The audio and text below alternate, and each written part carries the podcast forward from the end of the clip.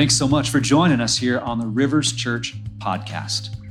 We see a church full of passionate people who reach the unchurched with the gospel of Jesus. Our heart is to equip people to love, live, and lead in God's kingdom. We hope you enjoyed today's message and pray that it encourages you to be all that God has destined you to be. If you need anything, please feel free to reach out to us and check us out on our website at riverschurch.co. That's riverschurch.co.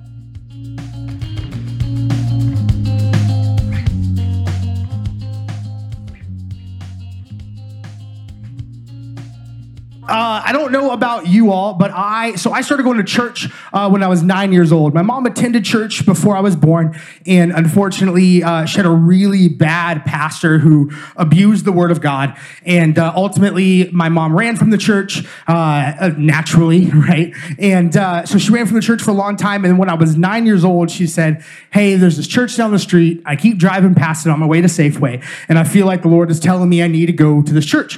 So my mom brought me to church and uh, but my mom is, is a, a, creature of routine, and that wasn't really in her routine. So she went a couple of times, maybe for like a year, but then ultimately she kind of fell away from going. But me, I grew up without a dad. And so I uh, clung to, there was a guy there whose name was Anthony. So I clung to him. I was like, we got the same name. What up?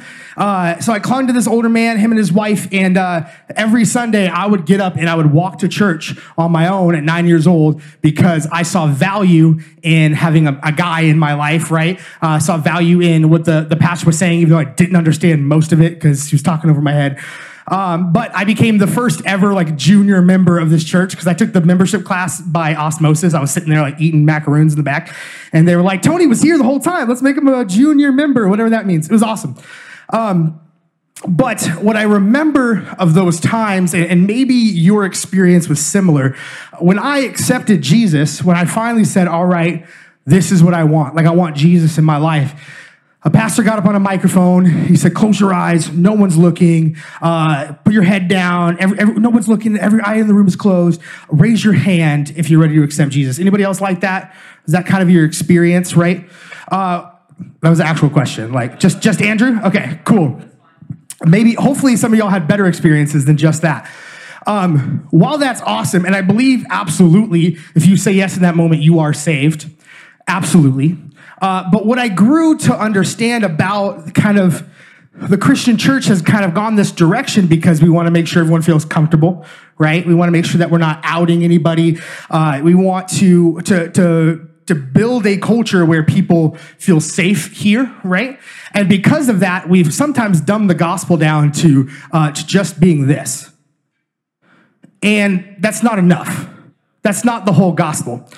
That's the awesome part of the gospel, right? Like the super awesome part is Jesus died for you, period. No matter who you were, no matter what you were doing, no matter what you did literally as you walked in the door, cussing your mom out on the phone on your way into church, right? No matter what it was that you did, he died for you. And that is the good news.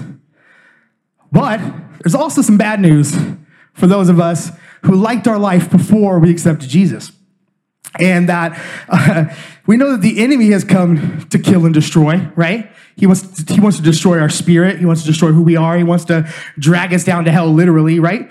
But the lord has come to kill and destroy your flesh. He's going to do it. And when we just do this thing we don't realize all the time that that's what we're signing up for and so I didn't realize for a long time that accepting Jesus didn't just mean, cool, now I get to go to heaven, but it also meant now I need to change my life. And now I have to act differently.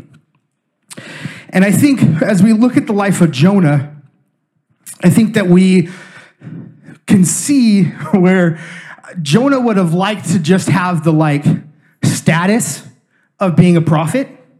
He would have liked to have been the guy, right? Uh, but obviously, he doesn't want to do the things. You ever been there? Like, hey, mom and dad, I want to be the guy who lives here that you feed with the roof over my head, but I do not want to vacuum the carpet. Right? I just want the benefits, but I don't want to do anything for it. Anybody ever been like, uh, this is me last week, I'm just be real. Anybody ever been, ever been like, if I could just earn the same amount of money I'm earning right now, but not work, That would be dope, right? Right? Come on, where's my millennials at? You know you're that's all of us, right? So the problem is this. The problem is this, and I got some bad news for you. That's not how it works. And that's not how the kingdom of heaven works either. Now, the good news is Jesus died for you, no matter who you are. Bad news is time to change. Good news is he doesn't expect you to do it overnight. The good news is he'll be with you through it. The good news is you will not go out to do this alone at all. Not just will he be with you, but he'll send people with you. He'll send the Holy Spirit to be with you. Uh, gentlemen in the back, I apologize. I'm going to jump toward my one of my last scriptures. Um, but in John chapter 16, in fact, I don't even know if I made a slide for this. I apologize. It's been an interesting sound booth day, y'all. Appreciate your all's patience.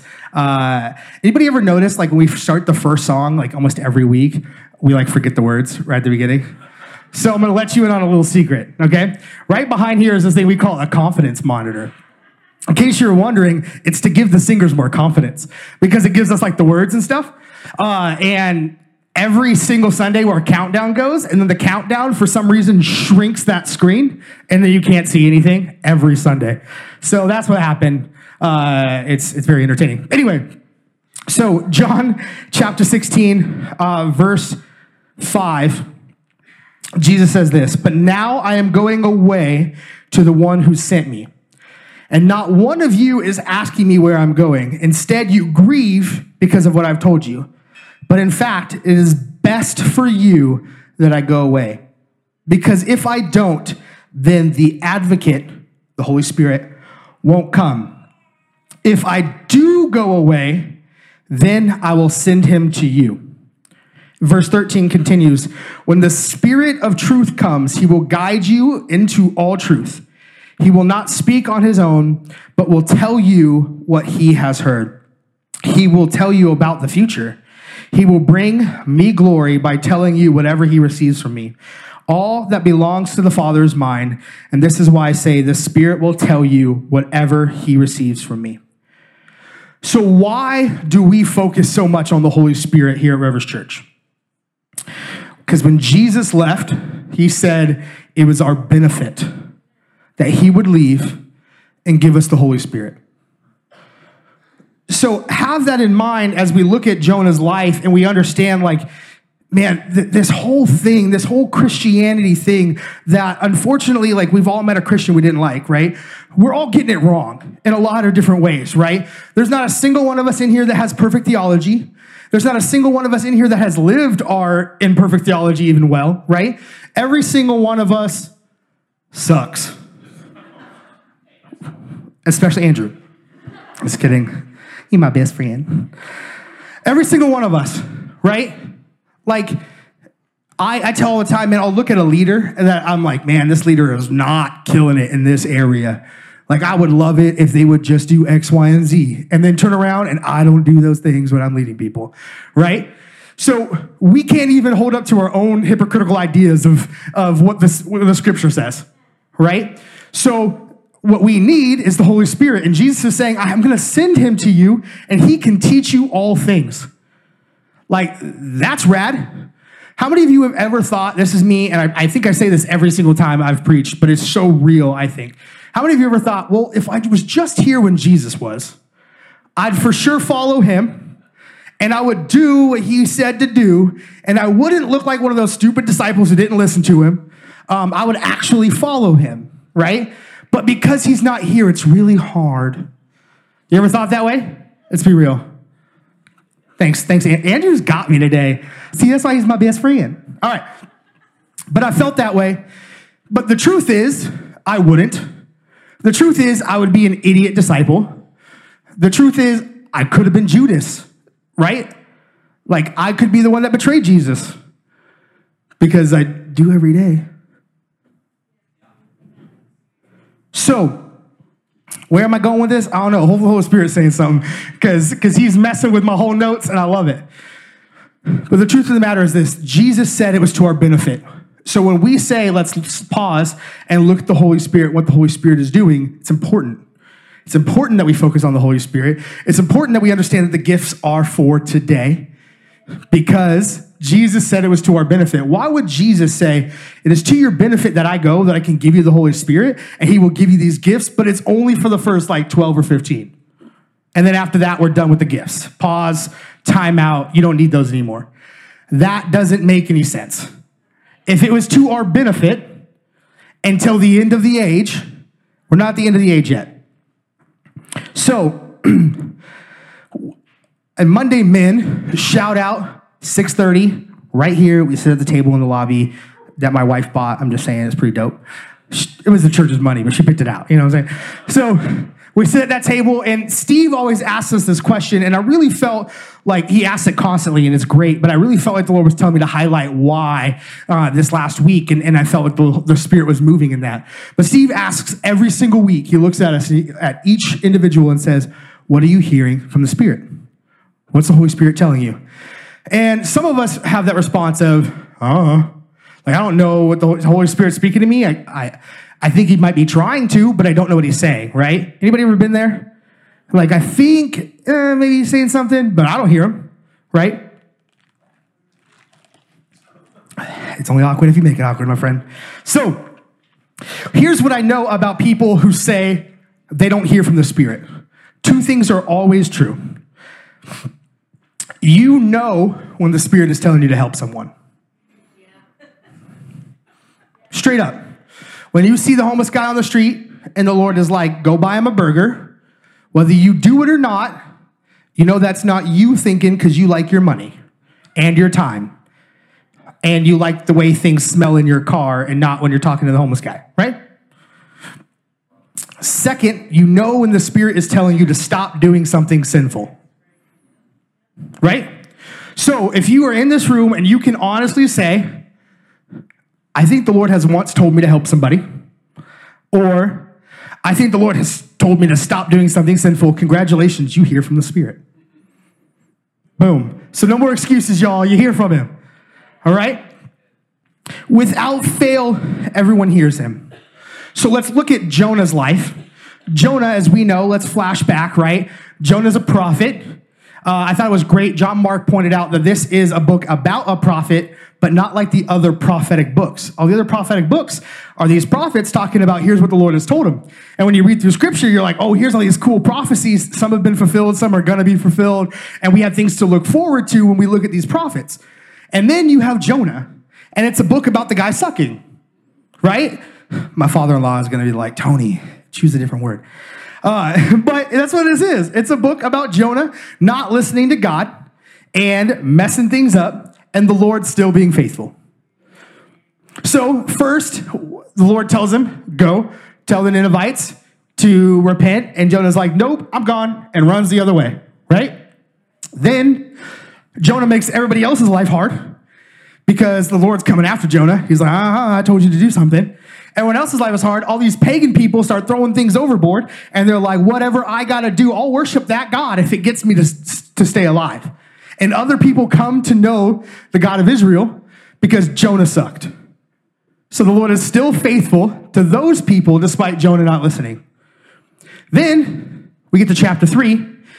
Jonah finally goes, okay, definitely dragging his feet, right? Goes in, has to walk around for three days because this city is large, redeeming those three days that he spent in the belly of the big old fish. And he has to preach this message. It says, This time Jonah obeyed the Lord's command. Verse 3 obeyed the Lord's command and went to Nineveh, a city so large it took three days to see it all. On that day, Jonah entered the city and he shouted to the crowds, 40 days from now, Nineveh will be destroyed.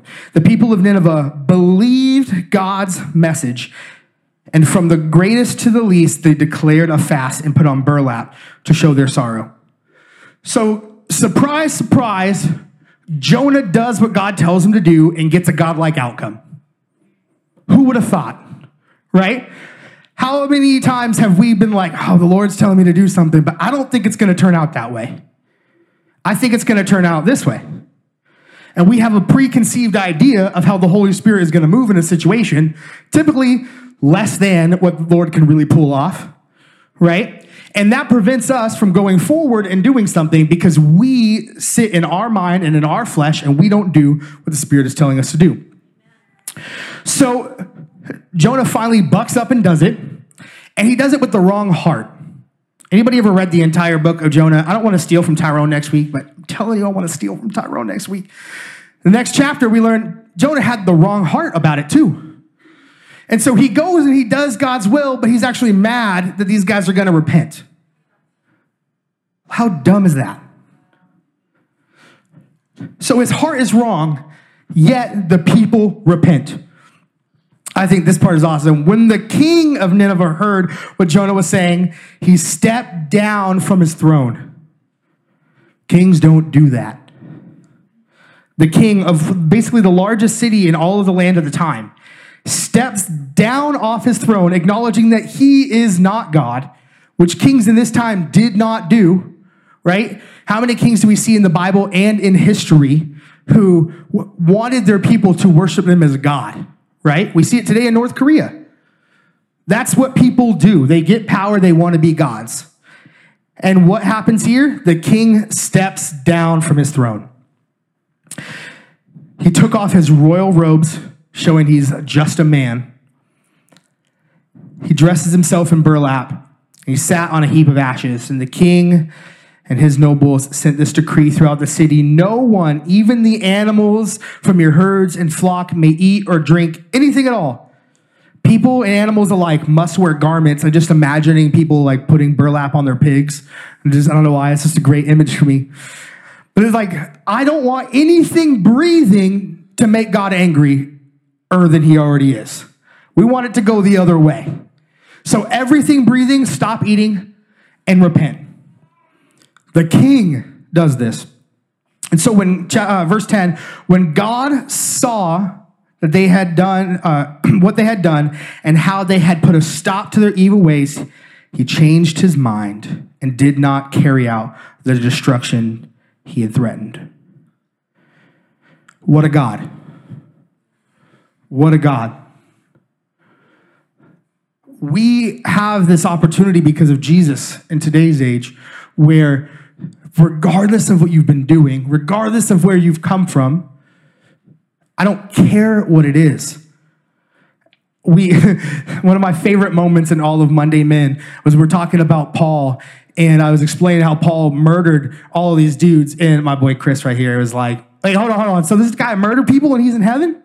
Like, yeah, that's the God we serve. So I don't care what it is you did before you walked in this place. The God we serve sees your repentance and redeems you. Period. But the repentance part is turning away from the sin. Not just saying, I, my bad, I'm sorry, but it's actually turning away, which again, this little hand raise doesn't do. Just going, I acknowledge it, doesn't turn everything away. The Spirit does that. When you give that acknowledgement, and you allow the Holy Spirit to come in you, He begins to turn you away from your sin. Anybody ever tried to stop sinning and failed? Doing it right now, right? It is the Holy Spirit's job to come inside of you and start digging those things out. If you've ever had this thought, well, I just want to get right first. Nope. Doesn't work. That's not how jobs work, right? You come before your boss, you say, Hey, I messed up. I'm sorry. Here's my plan to do better. And then you execute said plan, right? You don't just go and execute said plan, but never acknowledge what you did. You do both, right? In your marriage, good luck trying to just fix it without ever acknowledging all the things you did wrong. Doesn't work. You got to acknowledge that you messed up. And in that acknowledgement, it's for us in a lot of ways. I recently went through this thing where the Lord brought up some old stuff. I mean, some old things. Like I had buried so far down. I like I truly forgot they happened. I'd buried them so far down. It was some sin that I had done, and um, and I was really wrestling with God because I'm like, God, I know you forget this stuff, right? Like your word says you remove it as far as the east is from the west. You don't hold it against me. So why is this bubbling up in a way that I feel is coming from you? Because I didn't feel like it was coming from the enemy. Now, did the enemy capitalize on it? Oh yeah. But I felt like the reason it was being brought up was from the Lord. And so I'm like, Lord, what's going on? So I went and I saw a counselor because I was like, I can't figure this out. So I went and I talked to the counselor, and the counselor was just like, hey, you know he forgave you, right? Yes. You know it's removed, right? Yes. The blood of Jesus covers it all. I'm good. He's like, so have you ever repented of it? And I was like, no, I literally forgot it happened until two days ago. like, I pushed it so far down. My coping me- mechanism was to forget because I felt so bad about what I had done to these people. And he was like, Did you ever repent? And I just stopped in that moment. I was like, Lord, I am sorry. You already see the fruit of me changing my life. You already see that I've turned away from that. That was part of me stuffing it down. And I ran far from ever doing it again, right? But the Lord then, I was so relieved in that moment from the Spirit when I finally just said, Lord, I'm sorry. I know that grieved your spirit when I hurt those people. I know that put them in a position farther from you because of the hurt I caused them. And the freedom that I felt in that moment was just, I can't explain it. If you've ever been baptized, maybe you know what I'm talking about. That freedom, that difference that you feel in a moment uh, was there.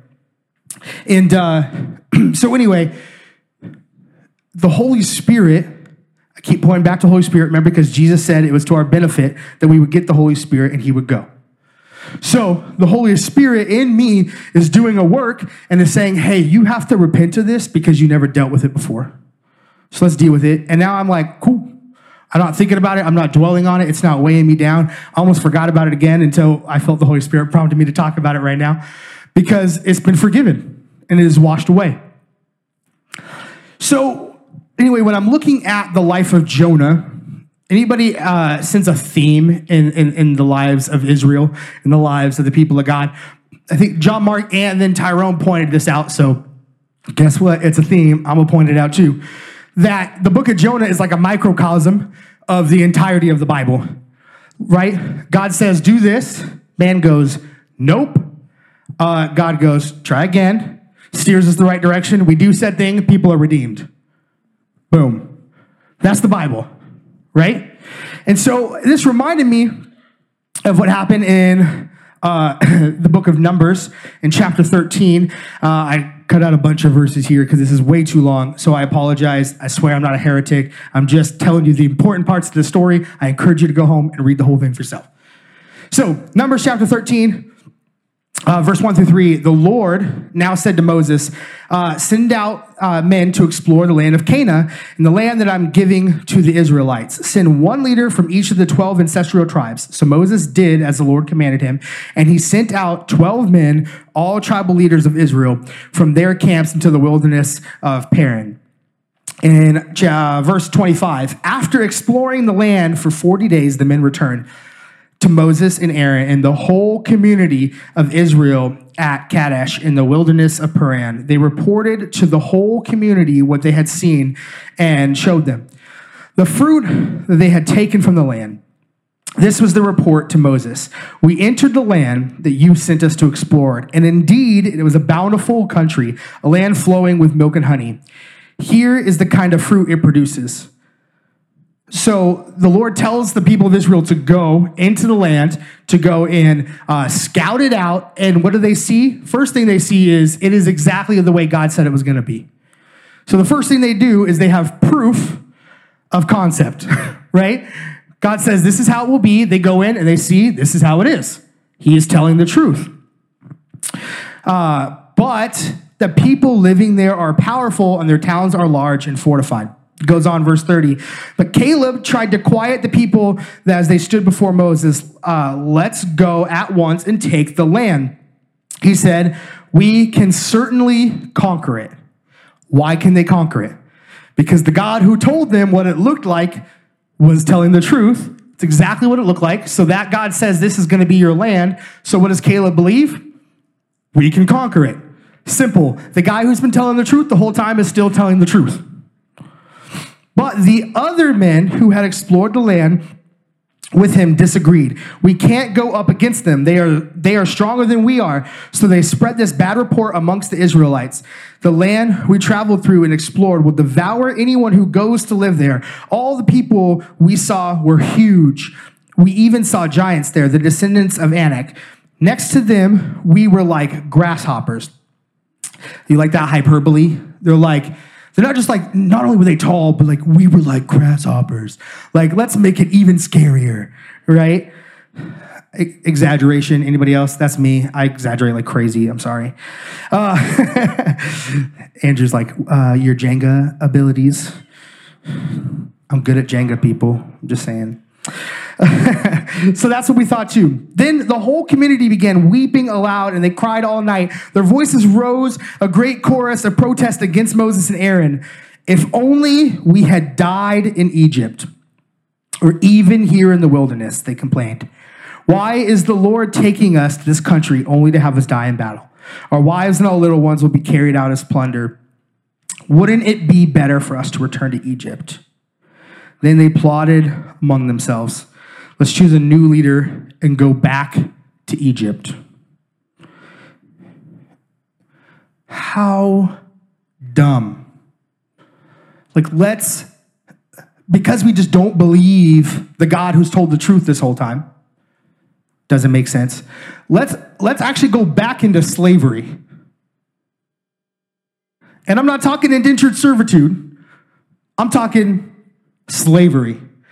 It would be better for us to go be slaves than listen to the God who's told the truth this whole time.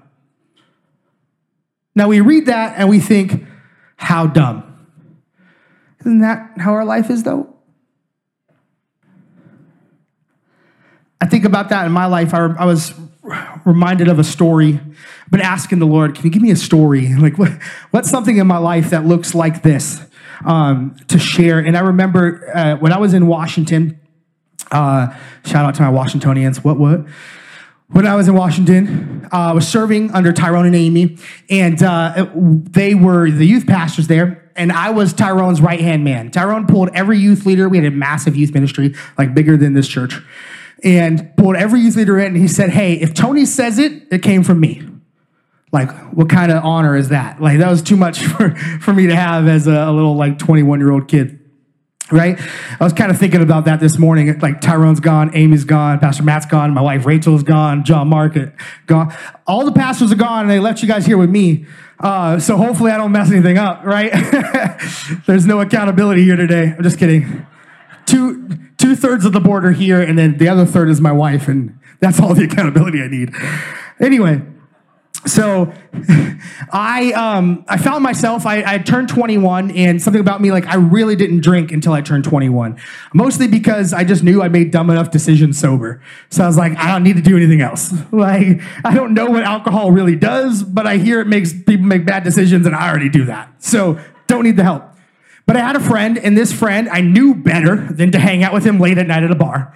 Uh, but this friend always would say like man I just want to hang out with drunk Tony one time like, it would be so cool to kick it with drunk Tony. Cause like sober Tony's fun, but like drunk Tony, uh, that guy, I want to meet that guy. And he would talk like this all the time. And so I knew like I can't go out and have a beer with him because he will make sure I turn into drunk Tony. So late one night I went out and had a beer with him because sober Tony already makes dumb enough decisions. So I go out to the bar and uh, starts with one drink. Next thing you know, the bar's cutting me off. Way too much to drink I'm acting a fool and I know it. I don't know if any of you have been there, but in the back of your mind, you're still seeing everything soberly. You're seeing how stupid you are. You're seeing the actions that you're making. I grab my cell phone and I jokingly put myself in a relationship with somebody else on Facebook uh, who I didn't want to be in a relationship with, but like two other people had done it to us before. I thought at that time, I thought, oh, it'd be funny to keep doing this. She immediately calls me and was like, I know you did this. Like crap, right? Um, it was not a good experience. I'm su- I was super drunk. I'm 45 minutes away from my home. So I have to go to this friend's house. I have to sober up so I can get home. And then it's Saturday night. What's Sunday morning? I'm serving in youth ministry a Sunday morning. And here it is. It's probably only 11 o'clock at night because I'm weak sauce and I'm just, just tossed. So I eat a bunch of food. I try to sober up. Everything's good. I think at least. I drive home. drive that whole 45 minute drive feeling like just crap. The next morning I wake up I go up to, to youth group and uh, and I'm talking with one of the youth leaders, and now I feel the need to kind of like justify it, like I was being cool last night because I feel dumb, right? And so I'm telling this guy like, oh yeah, last night, man, this is what I was doing, and I was kind of being dumb. And the guy's laughing with me, right? Because we're dumb, you know, 21 year olds, and uh, and for some reason we think sin is funny, and uh, but really we're just trying to cover up for the fact that we feel horrible that we did it. And I remember it just sinking, just sinking on me. Here I am. I've got all the, like literally my, my, my pastor has told me, if it comes from your mouth, then I want the people to trust it. And here I am not listening to the covenant that I had signed with my pastor, saying that I would abstain from alcohol in my role. And so that night I called Tyrone. I said, I need to talk, man. I'm messed up.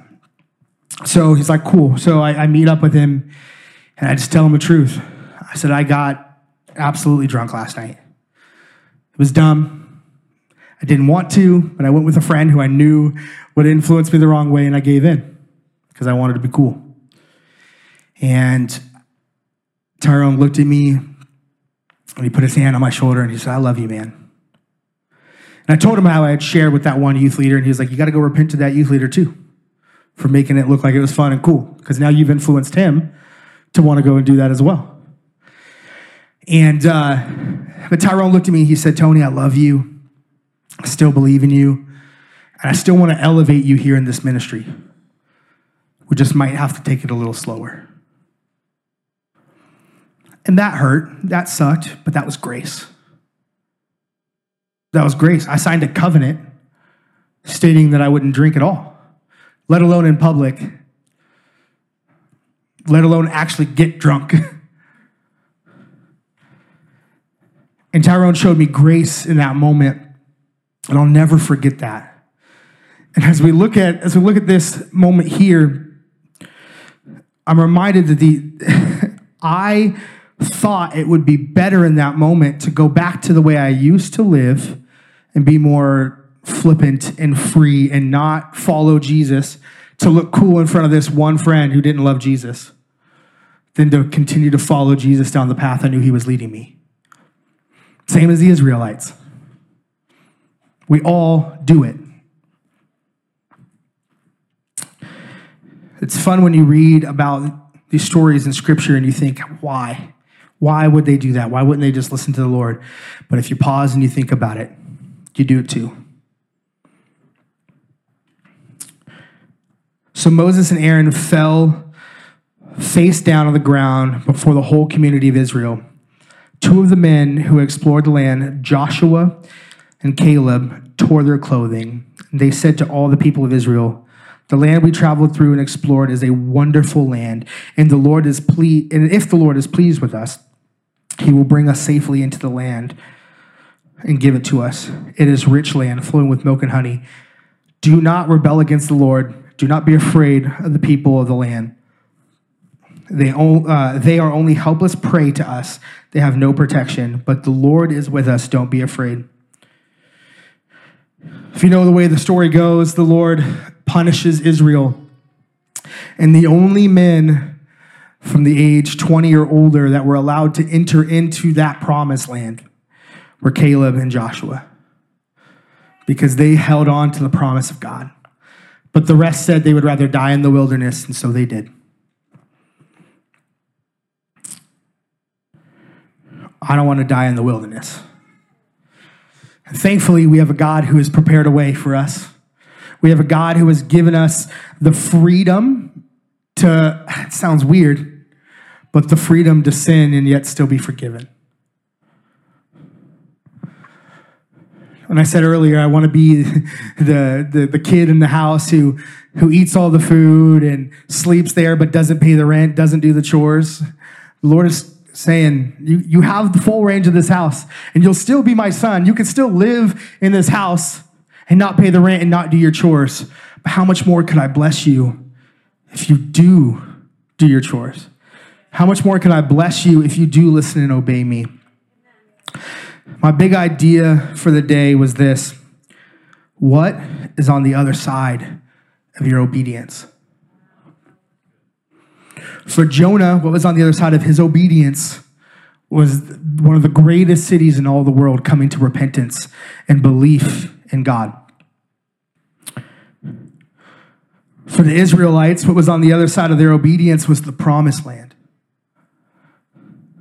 They had to wander around for 40 years waiting for people to die in order to enter into that promise because they chose not to listen before.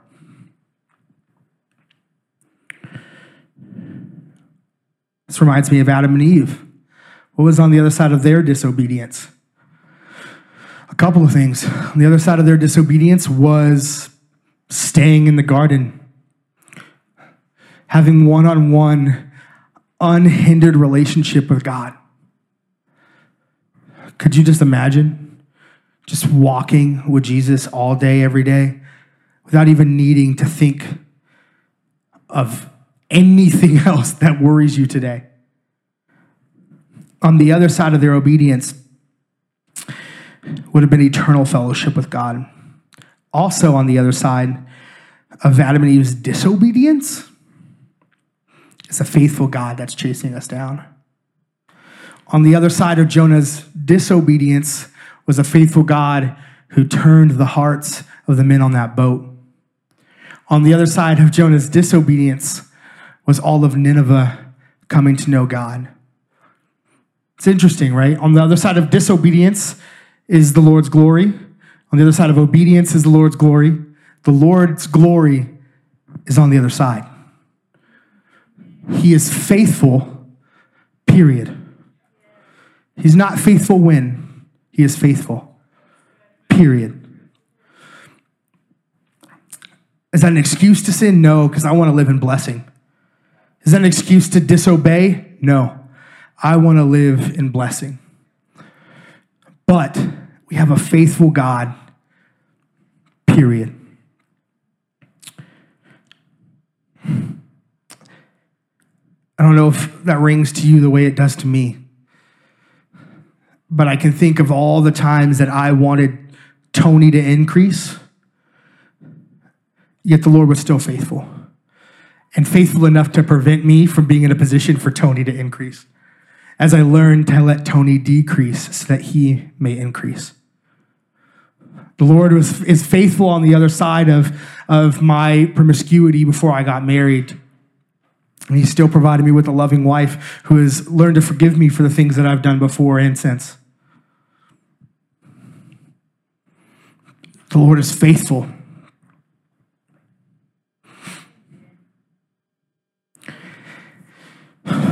Was thinking of Monday, Monday men, again, 6:30, men, be there. In case you're wondering. If you've been coming every week and you don't have any friends yet and you're a dude, I'll see you tomorrow at 6:30. Come get some friends. You know what I'm saying? Hi, Steven, I love you. So, sitting at Monday Men, we had this awesome moment this last week. Uh, one of the gentlemen kind of shared some of the stuff that he was going through, and he kept saying, you know, I, was, I keep trying to do this, and then I'm trying to do this, and then you know, I'm trying to do this. And uh, and my friend Jacob here, Jacob shared um, from his experience, and he said, you know, man, maybe maybe the problem is that you keep trying. Maybe that's the issue. You ever realize that like the Lord wants to just do work, and He wants to use you, and He wants to grow you, and that trying means that you're trying to do it instead of him. And so Jacob shares that, and, and then Stephen's sitting next to him, and Stephen's like, Oh, that resonates with me. Like that hits, right? But as the conversation went on, we all kind of went around the table trying to fix the problem this one guy shared that he had. And uh, I just started feeling this tension in the room. It just something didn't feel right. And so we just, I said, hey guys, let's pause. Let's pause real quick and let's just pray. And I said, I know it's weird to invite the Holy Spirit into a place he's already at, uh, but this is for us. We need to pause and say, I invite you to have your rightful place in this conversation. And so we did. We paused and we prayed, and there was just the sense in the room like something had switched. And uh, then as the conversation went on, Jacob boldly said, Hey, I, I realized that when I shared that you just needed to stop trying, that that was actually out of my flesh. That was me realizing this one thing that I learned when I was in, in therapy was that oftentimes those of us who want to help people and we start trying to give them all this advice and shoving it down their throat, um, that comes from us uh, actually feeling uncomfortable with the fact that somebody else in the room has an issue. And we want to fix it for our own sake so we can feel more comfortable in this room. And us wanting to help somebody is actually us being selfish and trying to take away from what the Lord wants to do there. And there was just this sense in the room, and we all looked and we went, Oh, that was the Holy Spirit. Like that was the Holy Spirit. We all got something from that moment. Now, what's cool was that the Lord was so faithful that somebody in the room still got something out of when Jacob self admittedly said he was in his flesh. The Lord was so faithful, he still used that moment because he is chasing us down. Because he wants to speak to us, because he wants to have day to day relationship with us, minute to minute. He wants to be in community with us. And so he used this moment that, again, Jacob self admittedly said, That was my flesh. But when Jacob stepped back and he said, I'm going to let the Holy Spirit speak, there's such a change in the atmosphere. And we all acknowledged, yeah, yeah, that's the Holy Spirit. The Holy Spirit is speaking. It was, it was great. Um, Steve even looked at him and said, I've wanted to say that. I don't know how many times, but never had the words to say exactly what the Spirit just said through Jacob. So that's edifying to somebody like Steve who's wanted the answer, the response for so long. Yet the Lord then speaks through Jacob. That's a real life, a quick example of where we can be in our flesh. We could be in some ways disobedient to what the Holy Spirit wants to do, and the Lord is still faithful. But then when we paused and we said, oh, "Hold on, no, no, no, we want to give the Holy Spirit his rightful place in this room," he was even more faithful because we were blessed by our obedience. Our obedience changed the atmosphere.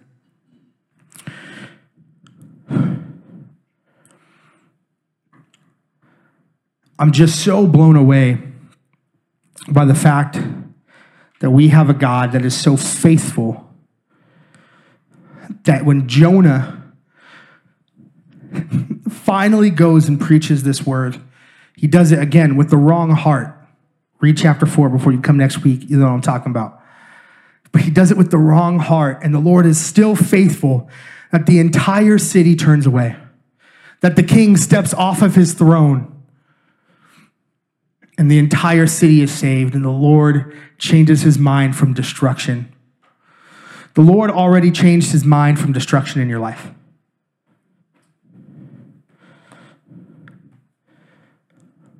He already changed his mind from destruction in your life. What are we going to do with that? What is on the other side of your obedience? I think sometimes we get really caught up in, hey, on the other side of my obedience would be like me having a better job, or you know, maybe I wouldn't have gone through this situation that I, that I went through. And that's that's probably true. But on the other side of your obedience could be your brother coming to know the Lord. I speak from my life. My brother right now is searching. He's seeking. He wants, he wants something more than what he has. And my brother came to me two weeks ago and said, Hey, would you mind just calling me every morning and praying with me? What's on the other side of that obedience? I don't know because I failed this whole last week and I didn't call him once. And it burned in me every single day, but I had some lame excuse every single day. But what do I actually want? I want my brother to be up here instead of me. I want to have my brother the microphone and tell you what, what the Lord's done in his life. What's on the other side of that obedience? The Holy Spirit is coming to our life and is here to walk you through obedience. I just I tried to do this on my own for too long. I tried to stop sinning. I tried to listen and just do. I tried to act the way I felt the Bible would act. I would look at the Ten Commandments and go, oh, uh, Am I doing this? Am I doing that? Let me, let me tell you, anybody in here actually have Jewish blood in them? Anyone? Yeah? A little bit. So you're the only person that the Ten Commandments were written for. Yeah, yeah, yeah. Okay, two. Thanks for carrying it on. Did you know that? The Ten Commandments weren't written for the rest of us, they were written for the Jewish people. Why? Well, one, we can look at them and they're pretty good rules. You should just follow anyway. But because the Jewish people were supposed to be set apart, they were supposed to be holy so that the rest of the world would see them and want what they have. But they squandered it, right? There's this really cool thing I didn't know about as I'm getting ready to wrap here. There's this, there's this huge part of the temple called the court of the Gentiles. It's this massive field, not field, but like it's like a slab of concrete, basically. It's huge that far and wide Gentiles, people who did not believe in the God of Israel, could come and watch people worship in the temple. That's the whole point. The whole point of this massive section was for people to come and see the beauty of God's people worshiping Him. You know what happened in the court of the Gentiles? It is in that location that Jesus was overturning the money tables. It was in that location that he was pushing the sheep out and letting the doves free. The Jewish people turned it into a way to make money instead of showing the people who didn't have the holy God of Israel that they could have him. Here we are, we have Jesus in our lives, and we're doing the same thing. We're living our lives for ourselves. We're not living our life in a way that shows love. How many of you got real angry at Christians over the last four ish year political ness? Six years, whatever. About really mad at some Christians, and I got my wife really mad at me. Jesus said that people would know we were his followers by our love. Do people know you follow Jesus by your love? Are you obeying him in such a way that your love is ever increasing? And the reason I bring this up is because, like I said before, the Holy Spirit is here to help you.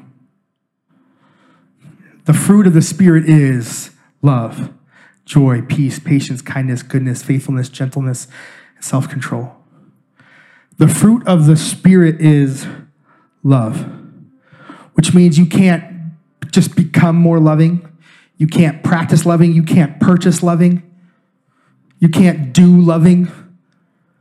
It is a fruit that comes from the Spirit. The only way we are going to show the world that we are His followers by our love is if we are in the Spirit, if we are growing with Christ in the Spirit. I know that my love has increased in this last year as I've grown to live more in the Spirit and become more like Jesus. I didn't have to try to be more loving, it was natural. My heart naturally breaks for people more now. There are still prayer requests that people pinned up here that I've been praying for because my heart changed because I spent more time with Jesus. And I became more like Jesus by spending more time with Jesus. Who would have thought? If you're trying to become more like Jesus, take Jacob's fleshly advice. Stop trying. Let me tell you, it's from the Spirit. He wants to do something in your life right now and he wants to do it through relationship with the Spirit.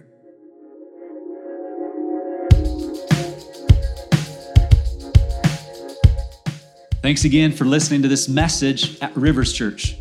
We'd love to have you subscribe to this podcast if you haven't already. To learn more about what's going on in the life of our church community, check us out at riverschurch.co.